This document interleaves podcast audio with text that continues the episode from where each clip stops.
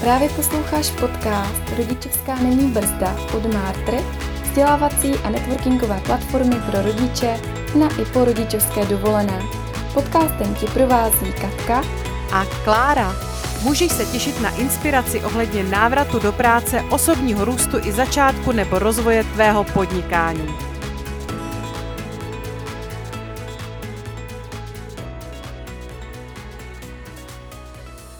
Krásný dobrý den, vítám vás u poslechu nové epizody podcastu Rodičovská není brzda. Je to podcast od organizace Martr, což je networkingová platforma pro rodiče na rodičovské a porodičovské dovolené. Já tady eh, vítám dneska svého eh, dalšího hosta a jím je Lenka Helena Kenigsmark. Já tě zdravím, Lenko. Ahoj, Kláry, taky tě zdravím. Já bych tě eh, nejprve na úvod ráda představila. Ty jsi pracovala více než 10 let co by marketingová ředitelka společností Mattel a Lego. Mimo marketing a PR se léta věnuješ oblastem, jako je diverzita, inkluze či CSR, a to jak z pohledu firm, tak z pohledu jednotlivce. Jako maminka těžce postiženého dítěte eh, to znáš v podstatě z první ruky, co tyhle ty témata eh, v podstatě v reálu znamenají. A proto se snažíš je zviditelňovat ve veřejném prostoru a to nejen jako influencer na sociálních sítích, ale také na LinkedInu, Facebooku a prostě kde se dá. V loni uh, si kandidovala do Senátu na Praze 6 a to s tématem podpory handicapovaných, seniorů a také žen v politice a vlastně s nulovou podporou uh, politických stran si získala více než 10%, což by se dalo říct tak nějak přímo z ulice což je skvělý výsledek. Děkuju. No a mimo to prezentuješ často na konferencích, hovořila si mimo jiné na TEDx nebo Vogue Life konferenci, založila si taky spolek Čevis, který se zasazuje o zvýšení počtu žen ve vedoucích funkcích ve sportu, asi také zakladatelkou Dobrodiny, což je místo, kde nabízíš humanitární pomoc uprchlíkům. Tak, to je, to je celý výčet, což je poměrně dost na jednu osobu, nutno říct, takže je to, je to úžasný. Ne, nevynechala jsem něco, nebo chtěla bys něco doplnit? Ne, myslím, že si to řekla skvěle, moc děkuju. Já jsem moc ráda, že tě, že tě tady dneska máme v našem podcastu a jenom bych na úvod řekla, že vlastně tenhle ten podcast je takový speciální, svátečně, vánočně, koncoročně naladěný a jeho tématem je téma tvá budoucnost, jaká je a bavit se budeme zejména o vizích, plánech a různém bilancování mm-hmm. a takovým vlastně tomu krátkému zastavení se nad našimi životy, co děláme obvykle na konci roku. No a já bych se tě hnedka eh, na úvod eh, zeptala, když se odpíchneme třeba od těch vizí, tak co to vlastně je vize, k čemu je dobrá a proč by si člověk měl vytvářet? Víš, to je, ono to zní tak, tím, že jsem odchovaná korporacemi, tak pořád slyšíš vize, strategie, taktické plány a podobně. Ale vize, podle mě, to jsou ty hodnoty, co zastáváme. Vize jsou to, co, to, co nás tvoří, to, v co věříme. A vize je vlastně, když to řeknu úplně tak jako v uvozovkách přizím třeba že chceme prožít šťastný život s rodinou, chceme dobře vychovat svoje děti. Zároveň to může být i pracovně. Chceme vytvořit něco pro ostatní, nebo naopak být strašně bohatí. Jak můj syn chce být třeba Ronaldo, pochopitelně, ale nechce se mu úplně tolik hrát fotbal, klasika. Takže vizi, na vizi se můžeš podívat z různých úhlu pohledu. Myslím si, že jsou potřeba a myslím si, že je všichni máme, i když to třeba tak honosně nenazýváme, ale je to to, co je pro nás za mě v životě to nejdůležitější a není od věci si to pojmenovat. A neříkám, že je špatně A nebo B, Jo, v úvozovkách chci zachránit svět nebo chci být, mít spoustu peněz a žít v klidu a postarat se třeba o rodinu. Všechno z toho je správně. Proč vlastně by si člověk měl vytvářet tu vizi? Myslím si, že je to dobrý k tomu, eh, že velmi často v životě děláme, nebo aspoň to, co jsem jako zavnímala kolem sebe, i u sebe samozřejmě, protože já nemám patent na rozum a člověk tak nějak se snaží, že jo, příručka na život neexistuje, stejně tak neexistuje příručka na to být dobrým rodičem. Jo, je to vždycky takový, mně přijde trošku pokus o mil, člověk naslouchá, že naši rodiče nás vychovávali nějak, my to chceme dělat rozhodně jinak, teď zase někdo to dělá takhle, někdo takhle, všichni máme úžasný názor na to, že ti ostatní to dělají blbě, protože my to děláme samozřejmě správně, a nebo taky trpíme pochybami, že jo, dělám to dobře, teď jsem třeba zakřičela, byť jsem jako úplně nechtěla, nebo nechci, nebo teď jsem byla taková nebo maková, takže za mě ty vize jsou důležité proto, abychom nezapomínali právě to, co je pro nás důležité, abychom tak nějak to měli jako takový maják, si říkali, OK, jdu správně. Jo, jako jdu správně tím směrem, kterým chci a, abych se vrátila k tomu, co jsem řekla na začátku vlastně odpovědi, že to, co vnímám kolem sebe i u sebe, že často děláme proticílová rozhodnutí nebo určitý jednání. Jo? Že máme nějakou vizi, nějaký cíl, ale tím, že se na to úplně třeba nesoustředíme nebo že na to tolik nemyslíme, tak děláme spoustu kroků, které nám tu cestu buď prodlužují, anebo vlastně znemožňují. Takže já jsem si to takový jako kompas. Tak kompas, maják, říkejme tomu jakkoliv, který nám ukazuje, zda jdeme tou cestou, se kterou se stotožňujeme. Hmm, hmm. Já myslím, že vůbec eh, ta vize eh, je trošku zvláštní v tom, že když jsme mladí, tak možná máme pocit, že ji nepotřebujeme, nebo že těch vizí je až tak moc, že nevíme, kterou si vybrat. Víš, to je, to je těžký, jo? když je ti, přece jenom mě už, uf, ani nebudu říkat kolik, to už dáma neříká, ale přesně kolem těch, já si pamatuju na tu strašnou depresi, že mi bylo 19. 5. května a já jsem říkala, už je 20, 20, jako zítra. Zítra mám narozeniny. A přišlo mi to jako strašně. To si pamatuju jako z hlediska věku, třeba úplně největší depresi. Potom, když už to bylo 20, 30, 40, už tak nějak jako člověk je ve švunku. Ale myslím si, že a zase bych chtěla říct, že jsou lidi, kteří od malička, často to řeším třeba s dcerama nebo syny, s dcerami nebo se syny svých eh, kamarádek, že děti kolem ve třídě, ve škole ví, co chtějí dělat a že oni vlastně neví a při, cítí se trošku jakoby méně cení nebo že vlastně nemají ten cíl. Já myslím, že šťastný ten, kdo od malička ví, že chce být doktorem, že chce být právníkem nebo učitelem. Já jsem chtěla být kosmonautem, ale to úplně neklaplo. Ale s tím, že spousta z nás to neví. A já si vlastně netrofnu ani teď říct, že přesně třeba když se budu bavit pracovně, co chci. A stejně tak, že vám 20, že vám 30, myslím si, že opravdu ty věci se teprve jako nějakým způsobem utvářejí, ale zrovna teď jsem nad tím přemýšlela, protože jsou Vánoce.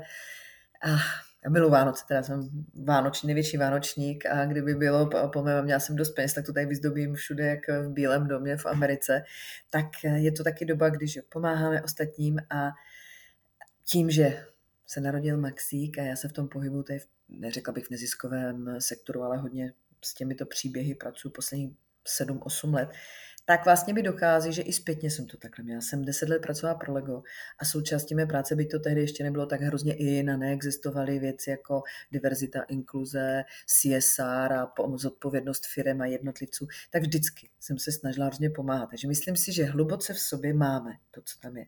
Ale třeba bych ti nedokázala v 25 říct, jo, tohle bude směr, kterým se dám. A další z věcí je ta, že v dnešní době a hodně se používá pojem slash generation nebo generace lomítek. Všichni děláme spoustu věcí.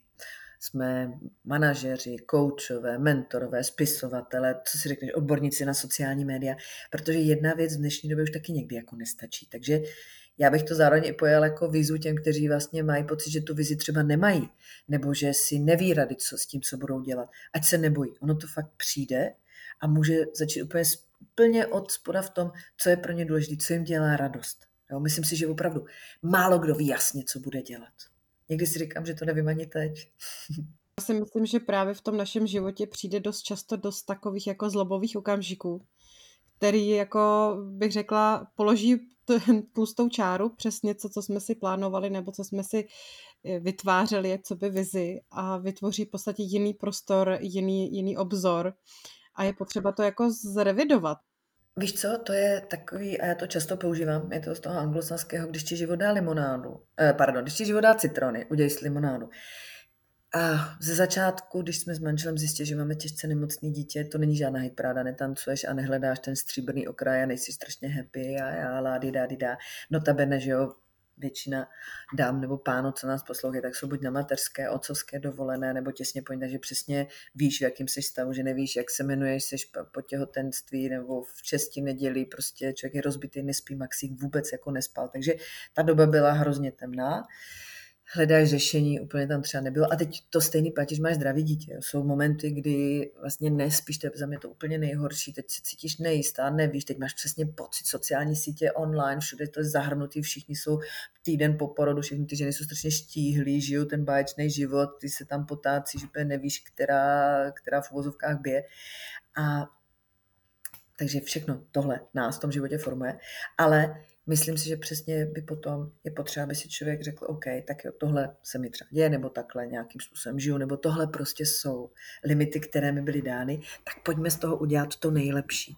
Ať už je to v tom, že třeba pomůžu někomu ostatním, nebo že si v tom najdu to hezký, byť je to někdy jako těžký. Takže ano, ono se nám to mění a Popravdě třeba, když si zmiňoval na začátku kandidatura do Senátu, myslím, že by mě to nenapadlo, když by Maxi byl zdravý a já jsem nějakým způsobem dál fungoval v tom korporátním životě. Já jsem to měla hrozně vymyšlené, když se narodí jako Maxíček, rok s ním budu doma, a pak teda jako vystřelím do výšin toho managementu a budu strašně top manažerka, tady šéfovat eh, miliardě lidí a nevím co.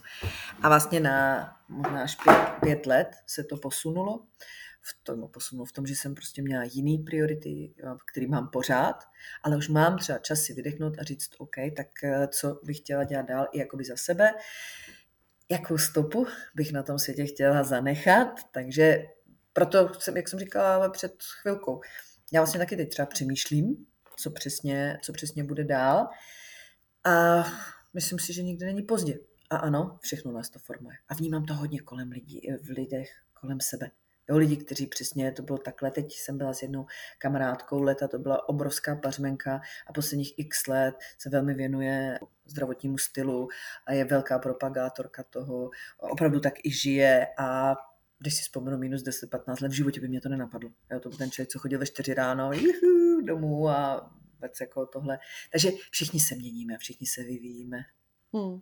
A my se dostáváme k tady k bodu, kdy je možná dobrý si říct, jak vlastně si tu vlastní vizi vytvořit. A jestli je rozdíl dá ta vize jakoby ve směru nějaký naší kariéry a nějaká naše osobní vize. Víš, mělo by to být v souladu. Jo? Tam uh, já, když přednáším třeba o autentickém leadershipu, tak se velmi často to všechno začíná u nás. Jo? To se může jmenovat honosně jakkoliv, takový management, leadership, já nevím, co všechno, a všechno se začíná v nás. A za mě v dnešní době a obecně, a jsem šťastná, že to tak je, rozhoduje to, že jsme autentičtí. Autentičtí ale vůči sobě. Být autentický znamená si říct, co je moje jako, proč jsem zranitelná. Pro mě třeba Nikdy jsem nad tím tak nepřemýšlela, ale možná to, že otevřeně hovořím o tom, že mám těžce postižený syna. Vedu mu profil na Instagramu, který sleduje 11,5 tisíce lidí. Denně tam dávám prostě storička, jak žijeme, abych ukázala, že handicap nemá se štěstím nic společného. Možná to je jistá forma terapie pro mne říct si, OK, takže nemusíte se o mě bavit za mými zády, nemusíte se na mě dívat jako, je, ona má tady to děcko na vozíku. Já to prostě otevřeně říkám a otevřeně říkám, jaké jsou moje strachy. Že mám strach, co bude, až bude větší, jestli ho ještě s manželem uneseme, kdo se o něj postará, až tady nebudeme, že stále doufám a toužím, že se na ty nohy postaví, že bude mluvit, protože nemluví, že nebude mít pleny, protože to je možná věc, o které se, ale maminky mě pochopí, že jako zbavit se pleny je úplně wow věc, takový jako milník v životě rodiče především. Takže jakoby za mě to musí být autentický. Takže pokud je někdo, kdo je prostě velmi, když bych to třeba řekla, velmi koncenzuální a velmi se zajímá o ostatní, stará se o ostatní, záleží mu na tom prostředí, tak asi těžko může jít do, řekněme, velmi těžce konkurenčního prostředí, kde jde o peníze a lidi si lezou třeba po zádech, aby dostali vyšší pozici. Myslím si, že nakonec to musí být v souladu. Já jsem před časem byla na jednom pohovoru, hrozně se mi to líbilo, skvělý pan majitel, krásná značka, nebudu jmenovat, ale bylo to jakoby tvrdý prostředí. A rovnou mi i říkali, tady prostě ten člověk musí být takový jako, řekněme, direktivní. A to já nejsem. Já jsem koncenzuální a přestože by se mi to moc líbilo, bylo to velmi prestižní, tak bych nebyla spokojená. A myslím si, že ani oni ne potom. Protože, víte, z vlka beránka neuděláte, takže myslím si, že by to mělo být v souladu. A jak vlastně eh, postupovat, když chceš to vizi vytvořit? Já si hrozně dobře pamatuju, když jsem před lety eh, byla u jedné paní, která se věnuje emoční inteligenci a enneagramu. No to zní trošku ezotericky, není to úplně ezotericky, to je popsaná věda. Je to v tom, že když jsme děti, tak máme určitý typ rodičů, hyperkriticky, nebo naopak nám vůbec nedávají hranice, nebo různě jako kombinace těchto, řekněme, nechci říct extrému, ale jakoby polar, polarit, když to tak řeknu. A tam bylo, že jako děti se naučíme nějaký způsob jednání, protože jako děti nemůžeme úplně furt říkat, ne, tohle nebudu dělat, tam to nebude a podobně. A my se naučíme určité vzorce chování. A pak jsme dospělí a už jako nemusíme používat ty vzorce chování, ale my je nadále používáme. A tam jde o tom si prostě uvědomit, OK, dělám to, protože tak a tak. A teď už třeba nemusím, nebo chci, to, chci to takhle dělat, tak na mi to vyhovuje. Takže a tehdy mi to hrozně pomohlo, protože ta paní mi řekla, OK, vemte si tady A4 a fakt si jako napište, nemusíte hned, mě to trvalo skoro měsíc. Za A, v čem jste dobrá? Já jsem za začátku dokázala napsat jednu větu, že pomáhám ostatním už tehdy, ale to není to, co mě definuje, že to nejsem já. To bylo jenom to, co dělám pro ostatní, protože jsem měla pocit, že si musím v uvozovkách koupit tu přízeň. A ona mě učila a spala mi do hlavy a doteď si to pamatuju, doteď podle toho jednám, bude to už skoro 20 let, že jsem dobrá taková, jaká jsem. A myslím si, že by bylo úplně, za mě úplně ideálně, když bych chtěl na tím někdo dohlubky popřemýšlet si fakt sednu na tu prázdnou A4 a říct si OK, kdo jsem a co fakt chci. Co jako opravdu chci. Já jsem to tehdy řešila vztahový, různý problémy. Bylo to přesně o tom, že jsem si říkala, ona jsme se bavili o tom, jsem byla jako single a furt mi to jako nevycházelo. Ona říká, tak co byste chtěla? Říkám, tak já bych chtěla jako partnera. A ona, dobře, tak pojďme si o tom teď popovídat. A já, no ale vlastně začít s někým bydlet, to bude jako namáhavě. A to bych nemohla ráno stávat na cvičení. A to bych vlastně nemohla dělat to. A ona mi říká, dobře, takže vy přesně proti cílově, že něco chcete, ale rovnou si říkáte, že to vlastně nepůjde, protože bla, bla, bla. Takže za mě je hrozně důležité si zaznamenat tyhle myšlenky.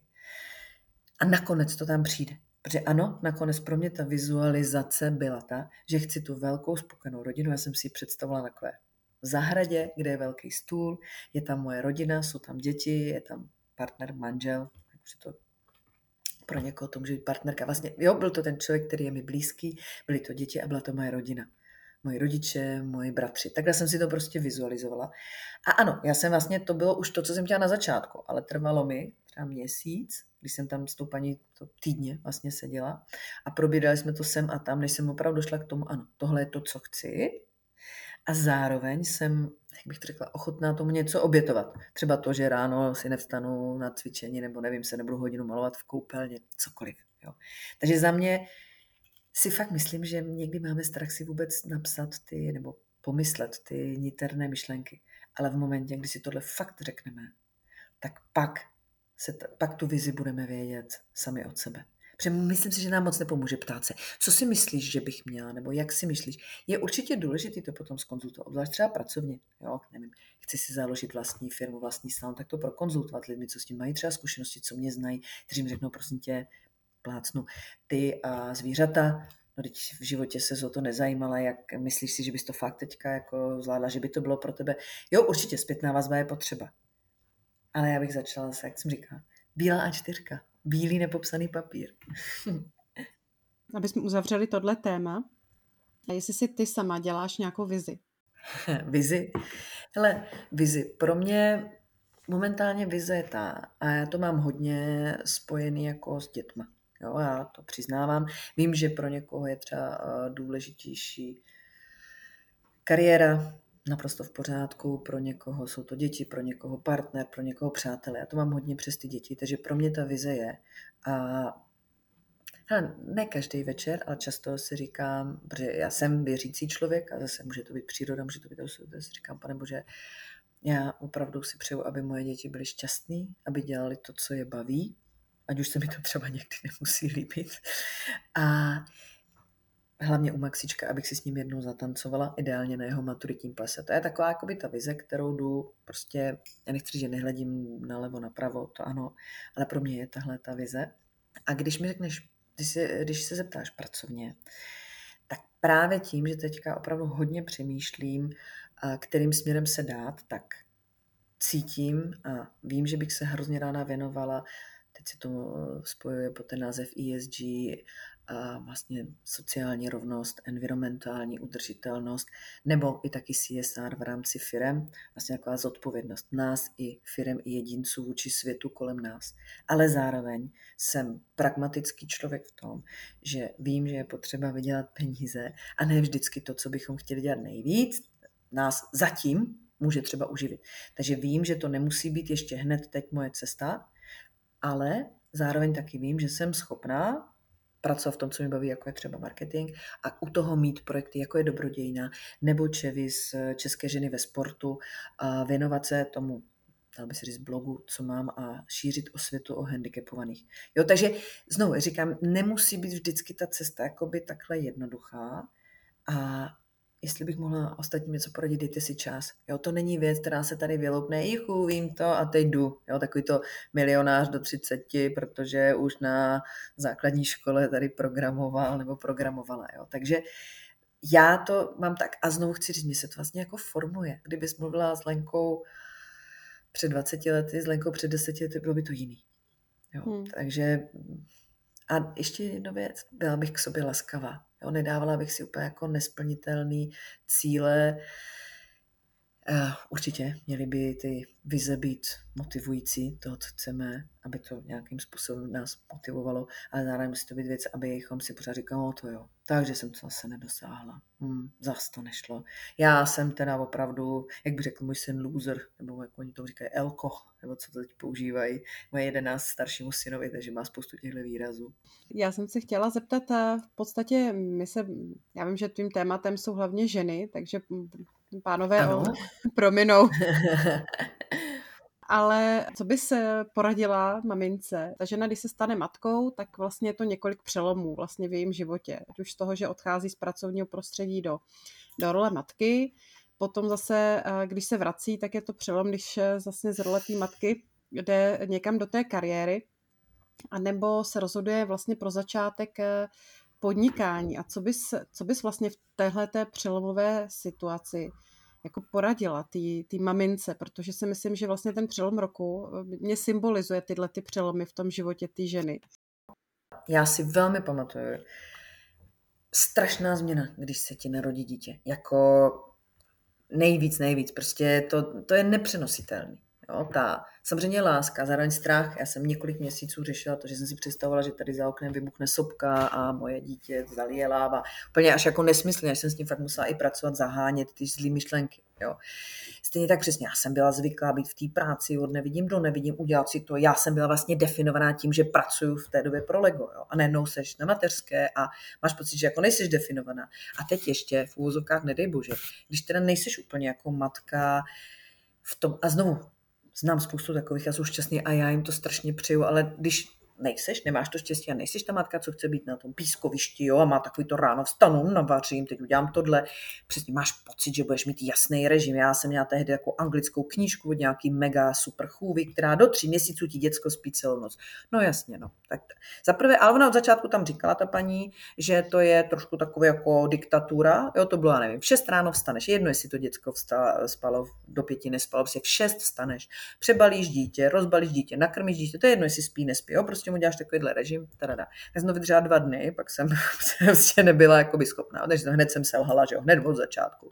Pak ti každý radí, no můj tohle a můj to a můj to a teď udělej to, dej mu to, nedej mu to. Ty nekojíš, jsem nekojila, protože to nešlo, takže jsem úplně strašná, že jo, protože každou rozkojíme, mě nerozkojí. Až po letech se zjistilo, když jsem byla na Sonu, že mám prostě nějaký srostlý mléčný žláz, že to prostě fakt není možný, ale já opět já jsem plakala, prostě víš, jak to je, seš v té porodnici, máš ty obří nalitý prsa, teď tam přijde nějaká sestra, která ti řekne, maminko, vy nekojíte, jo, vážíš to dítě před po, moje vážilo míň, když jsem se ho snažila kojit, no hrozný, jo. Pak plakalo, pak přijde maminka už není s náma, ale vždycky, když se narodili děti, tak 14 dnů vždycky byla se mnou a vždycky mi říká, hele, to děcko má hlad, proto řve. A jo, ne, a ona se jak mu dáme flašku a byl klid, jo, prostě všechno má, jako, všechno má svoje řešení, ale co jsem chtěla říct, já si pamatuju, když jsem se po roce a kousek vracela, a Ben šel do školky, takové krásné, soukromé, doteď na ní se slzou fokus vzpomínám, jsme tam propojeni na sociálních sítích, bylo to tam úžasný, úžasný. A já stála na té lávce v nové práci a první tři dny jsem brečela, jako želva. A to si myslím, a tu už jsem byla jako stará matka, bylo mi skoro 35, 30, jako už jsem přece jenom měla něco odžito. Takže jsem brečela, že mé dítě, chudák je tam, nevím, že se ho strašně obližují. Zároveň jsem byla absolutně v pytli z toho, že jako já musím z té práce přesně 16.30 odejít, protože ta školka v pět eh, zavírá. Takže já jsem byla furt ve stresu vlastně celý den. Tik tak, tik tak, abych to všechno stihla. Protože jsem byla zvyklá, že když jsem něco nestihla, jsem to jako v klidu dodělala předtím. Že? Takže já jsem měla pocit, že selhávám na všech frontách. Prostě nejsem teda ta báječná matka, co tady oprašuje to dítě nonstop. Zároveň nejsem ten skvělý zaměstnanec, co dře těch 15 hodin denně. A musela jsem to zpracovat. Hodně samozřejmě pomohl manžel, mi říká, prosím tě, je to skvělý. Pomohli mi v té školce, pomohl mi i Ben, jako samotný jako dítě, který vlastně byl spokojený. Jo? On fakt byl naopak, on už se doma, jak něm přišlo nudil, lezl nám po hlavě. On byl vždycky jako, jako hodně živý, eh, zvídavý, chytrý dítě. Takže ano, je to v tom, že si to musíme zpracovat, ale jestli bych mohla něco, něco poradit, tak a zase to mám hodně, když školím dámy, my jsme k sobě strašně, strašně kritický. My se furt porovnáváme. My máme na sebe strašně přesně. Budu perfektní matka, fantastická manželka. Jo. A o všechno se postarám, domácnost, dítě, popracuju, pak teda ještě večer v noci předvedu úžasné dovednosti jako milenka. A to se nedá. To se prostě nedá. Takže my vlastně máme v ten moment imrvére pocit, že selháváme. A já bych jenom dáma chtěla říct, že to tak není. A jedna úžasná dáma, známá um, jak bych to řekla, headhunterka, ale ona vlastně je konzultantka, úžasná žena Martina Březinová, která mi řekla kouzelnově, to já ji stále tím dámám vždycky opakuju. Work-life balance se v rámci jednoho dne nedá dosáhnout. Takže jeden den budete skvělá zaměstnankyně, druhý den budete třeba skvělá matka, třetí den fantastická manželka, ale v jeden den se to nedá spojit. To se jenom urveme a budeme lítat jak šílený, abychom udělali šťastnými ty ostatní a pak odpadneme. Jo, takže je to těžký a já říkám, já si to doteď pamatuju a je to Benově 11 let a nastoupila jsem, že bylo 10 let, co jsem stála na té lávce a fakt jsem brečela. Jako opravdu jsem brečela, že to prostě nedám. Že to jako najednou já, silná žena, Margaret Thatcher, pomalu její reinkarnace, jsem tam nebyla schopná vůbec. A další věc, blbě se soustředíte, protože rok jste řešila něco jiného, jste absolutně nevyspala pořád. Jo, takže člověk musí k sobě být jako laskavější, a nečekat, že to hned jako pojede. Protože zase, já jsem důkazem toho, že, to, že se, ono se to rozjelo. Trvalo to nějakou dobu, nedokážu říct, půl roku, rok, nevím. Možná už jsem nikdy nebyla taková jako předtím. Ale stejně tak pořád říkám matka dětí. Malých dětí, potom i samozřejmě větších dětí, je skvělá, protože umí fantasticky dělat multitasking, umí se o ty věci postarat, umí je skvěle zorganizovat. A přesně, vy už potom nemáte čas postávat v kuchyňce, lády dá, pojďme si tady jako popovídat nad kávičkou, protože přesně víte, že potřebujete to a po práci nastává další že jo, část vašeho života. Takže za mě jsme v tomhle ohledu jako úžasní. Pojďme se ještě dostat k tomu tématu bilancování. Jo, jako ten konec roku, to je, to je prostě to, kdy bilancujeme zpětně náš život jak si říkala, občas se mi ženy hlavně na to, za to nafackujem, že jo, na konci roku, kde jsme ve všem jsme selhali. Jsme nezhubli, že jo, ano. No, naopak jsme sloustli, že jo. Ne, ne, neděláme ty zdraví sváči, svačinky, ano, necvičíme 15krát týdně a ano. Víš co, já jsem nikdy úplně na bilancování nebyla, a protože jsem vždycky jako v úvozovkách jela jak eh, motorová myš. Ale před rokem nebo dvěma mi jeden z brachů, mám tři, tři bráchy, dal uh, deník, jmenuje se to Cesta tam a zpět. Je to taková zajímavá forma, že máš uh, jeden den, jedna stránka a na každý rok, je to pro pět let, tam máš pár řádek. A on tě tam navádí nějakou otázku, ale já si tam většinou píšu, dneska jsem dělala tohle, dneska jsem dělala toto. Já vždycky, když jsem to zase pár měsíců jako nedělala, a prostě zase se k tomu vrátím zase. Jo? Nechci si z toho udělat úplně povinnost. A je strašně zajímavý se na to přesně, když to otevřeš po tom roce, se na to podívat a říct si, ty jo, vlastně jo, loni, jo, loni touhle dobu, přesně před, teď o víkendu, před rokem, vrcholily senátní volby. Teď už mi to přijde jak historie prostě, nevím, pomalu středověk. Jo. Takže ono je, je to důležitý a já jsem si dala tu práci, byť zase nebude se nám chtít, la, la, la, není na to čas. Tak jsem si uh, loni v lednu i letos v lednu opravdu jako napsat třeba tři nebo čtyři A4, co bych chtěla za ten rok jako zažít, nebo jo, to bylo třeba se, že já jsem to prvně začala psát, když byl pokoj, jsem říkala, teď bych chtěla cestovat a pojedeme tam a pojedeme tam. Chtěla bych zkusit s Benem a s manželem, že pojedeme a jako zkusíme takový ty e, evropský velkoměsta pak, že udělá to lyžovat, něco, tohle, naučím se konečně stojku, to teda ještě furt neumím přesně, jak si dáváme ty cíle a nám to úplně nevychází. V práci třeba toto, jo, zajímalo by mě toto, senát byl, jo, tak nějak tak jako si, jsem si pokusila se to sepsat a bylo fakt zajímavé, musím říct, a udělala jsem to poprvé v životě, ve svých 47 letech, 6 v té době poprvé v životě jsem si to jako napsala a bylo strašně hezký to po tom roce číst.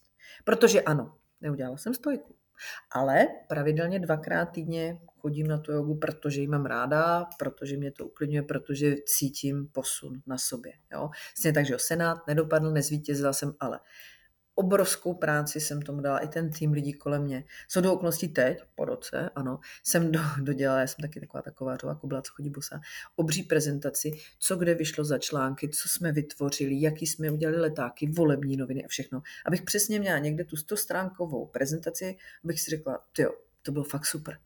Protože možná, jasně, rozhodující je výsledek a ten nebyl jako uh, vítězný, ale to zatím bylo prostě skvělý, jo. Takže já bych jako prodělat takhle v tom, ale zase, pokud to někdo necítí a nechce bilancovat, tak ať to nedělá. Víš, takový to, že musíme všichni to a teď bychom měli všichni si dát ty cíle. Možná to někdo tak necítí a ta doba přijde. Dáváš si novoroční předsevzetí? Jo, já každý rok chci zubnout, jo. A většinou, eh, většinou to mám tak, že eh, po Vánocích je mi líto, že, nebo teď už celik se na nákupy nedostanu, ale letem vždycky bylo líto, že jsou ty strašné výprodeje od toho 27. prosince a to já jsem v té v úvozovkách nejroz, nejrozežranější fázi, takže rozhodně nepůjdu do obchodu si něco koupit, protože já samozřejmě ty, tu jednu až dvě velikosti zhodím. Pak je po novém roce, tak to samozřejmě prvního, druhý, nebo tak druhý jdeme na to. Jenomže potom uh, vlastně je, jsou tři králové a to francouzi dělají takový ten koláč s tou figurkou, takže to je ten mandlový koláč, no tak, tak, tak až sedmýho, jo. Eh, potom přesně je spousta párty, že většin nebo část firm to nedělá před Vánocem, protože jsou všichni hrozně zaneprázdněni, tak je to jako v lednu. Pak, když eh, jsem pracovala v hračkách, tak se jelo na eh, hned přelom ledna, února na eh, veletrh hraček do Norimberka, no tak těch klobásky, že jo, a zelí a knedlíky a tak, tak, takže vlastně až po Norimberku a pak byly vlastně ty hory a tam, že jo, na horách přece nebudu jako tady jíst zelený listí, no a byl březe. A já jsem si říkala, aha. Takže mé novoroční předsevzetí. Takže já se většinou tak vybičuju jako v Dubnu, když si nalepím ty fotky těch krasavic na, v plavkách na lednici. Ale tím jenom nechci říct, že mám jako novoroční předsevzetí jenom takhle, ale uh, pak se, pak se snažím vlastně v rámci jakoby rozvoje toho, že buď už třeba opráším jazyk, jako francouzštinu, která se mi úplně, nechci ztratila, ale tak je tam v té hlavě. Měla jsem letos přece, že chci letět do Izraele a poletíme teďka eh, v podzimních prázdninách, protože chci Benovi eh, ukázat s manželem kolébku civilizace. Ale jo, a já jsem si dávala letos, nebo přece vsetí, no, přesně takovou jakousi vizi, že letos přijde čas změnit, změnit práci. A na tom taky pracuju. Jo. Ale víš co? Zase za mě dobrý si to napsat. To je jedno, do telefonu někam, protože někdy přesně v těch všedních dnech na to zapomeneme, tak se k tomu třeba vrátit a říct si, dávalo to smysl, nedávalo to smysl a podobně. Takže je těch plánů jako spoustu. Jo, bylo to taky hodně, letošní rok byl o vzdělání, protože Ben dělal přijímačky na gymnázium a Maxika jsme chtěli zkusit na školu ze stacionáře. A to, takže vlastně to bylo taky jako hodně o vzdělání, že se budu soustředit na tohle. A když to tak nemám mluvit z hlavy, tak si říkám, počkej, co jsem to tam ještě, co jsem ještě vlastně vymyslela, takže za mě je vždycky lepší to někam napsat. Souhlasím a mm, pojďme už eh, se pomalu chýlit eh, k závěru našeho rozhovoru. Já se všech hostů ptám na ten náš eh, známý jako slogan, jestli je rodičovská brzda nebo ne. A ptám se, jak to vnímají. Víš, brzda. Když se na to podíváš kariérně, tak asi ano. Často o tom přednáším, často se tomu věnuju a myslím si, že a prosím, kdo nebudete poslouchat, nekamenujte mě, ale prostě myslím si, že když je většině případů žena tři roky doma, tak jí to prostě zbrzdí v rámci té kariéry.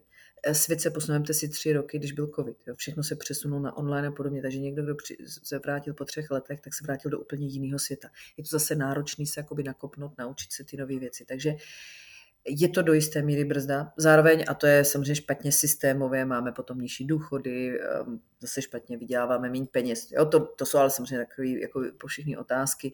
Myslím si, že to trochu brzda je.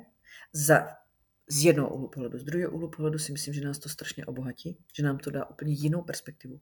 A ukáže nám to, že ta práce není to jediné, pro co v životě žít a dá nám to jakousi lehkost bytí. Jo. A to mám hodně i tím, že třeba Maxík je, je nemocný, i tím, že mám skvělýho Beníčka, takovou tu lehkost bytí ve smyslu, že OK, Stalo se, stalo se, něco se v práci nepovedlo, nevím, nestihl se nějaký deadline, nebo prostě nějaký projekt nevyšel, něco. Ale to nejsou ty nejhorší věci na světě. Je potřeba zůstat náma pevně na zemi. Říct si, OK, dobře, teď se z toho poučím, že přesně je to chyba, nebo je to spíš jako výzva to nějakým způsobem vylepšit. Jo? A ještě z té třetí strany myslím si, že nás to strašně obohatí, že naopak je to velký dar, že zjistíme, že nežijeme jenom pro sebe a možná předěláme trošku vnitřně tu vizi, proč určitý věci děláme.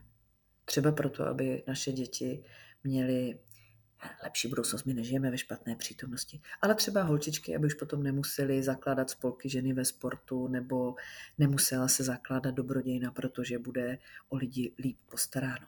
Jo? Být tím vzorem těm dětem. No to je strašně důležitá úloha. My jim chceme že jo, ukázat, co je to nejlepší, my chceme dát ty nejlepší podmínky a chceme, aby je měli. Takže brzda ano, ale zároveň je to obrovský dar. Pojďme ještě si na závěr říct, co by si vzkázala vlastně našim posluchačům nebo posluchačkám do nového roku. Já jim přeju, aby se vyspali a určitě bych jim popřála a doporučila to, že když přijde někdo a řekne, že vám děti pohlídá, vezme vám je na vycházku nebo si je nechá přes noc, tak jděte spát. Vykašlete se na všechno ostatní. Já vím, tady je nepořádek a ještě bych měla tohle a měla bych si, nevím, zapilovat nechty a nabarvit vlasy a nevím co všechno. Ne, jděte spát Věřte, že když se vyspíte, je všechno mnohem, mnohem pozitivnější. A myslete na to, že to, jak to děláte, je dobře. Že máte být k sobě laskavý. Prostě ten svět je natolik kritický a někdy hnusný, že aspoň my k sobě musíme být příjemný. A jste skvělí, jste hrdinky. Jste hrdinky, opravdu. Já musím říct zpětně, na mateřské, každá žena, která se lásky plně stará o své dítě, je hrdinka. Tak na to nezapomínejte. Já tě, Lenko, moc děkuji za krásné uzavření tohle toho rozhovoru. Moc děkuji, že jsi přijala pozvání a že jsi tady s námi byla. Já moc děkuji za pozvání, Kláry. Moc děkuji. A jsem moc ráda vlastně, že jsme společně takhle uzavřeli eh, další rok eh, našeho mhm. podcastu a vlastně i další rok našich životů.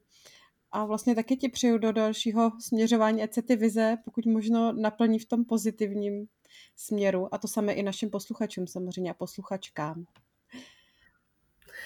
Já taky moc děkuju. Ještě jednou a všem přeju hodně štěstí, klidu a míru do nového roku. Tak jo, děkuju, děkuju moc a mějte se krásně. Jestli se ti tento díl podcastu Rodičovská není brzda líbil, zaklikni odběr a sdílej ho dál. Děkujeme, že nás posloucháš a nezapomeň, jsme v tom s tebou. Za tým Mártr Katka a Klára.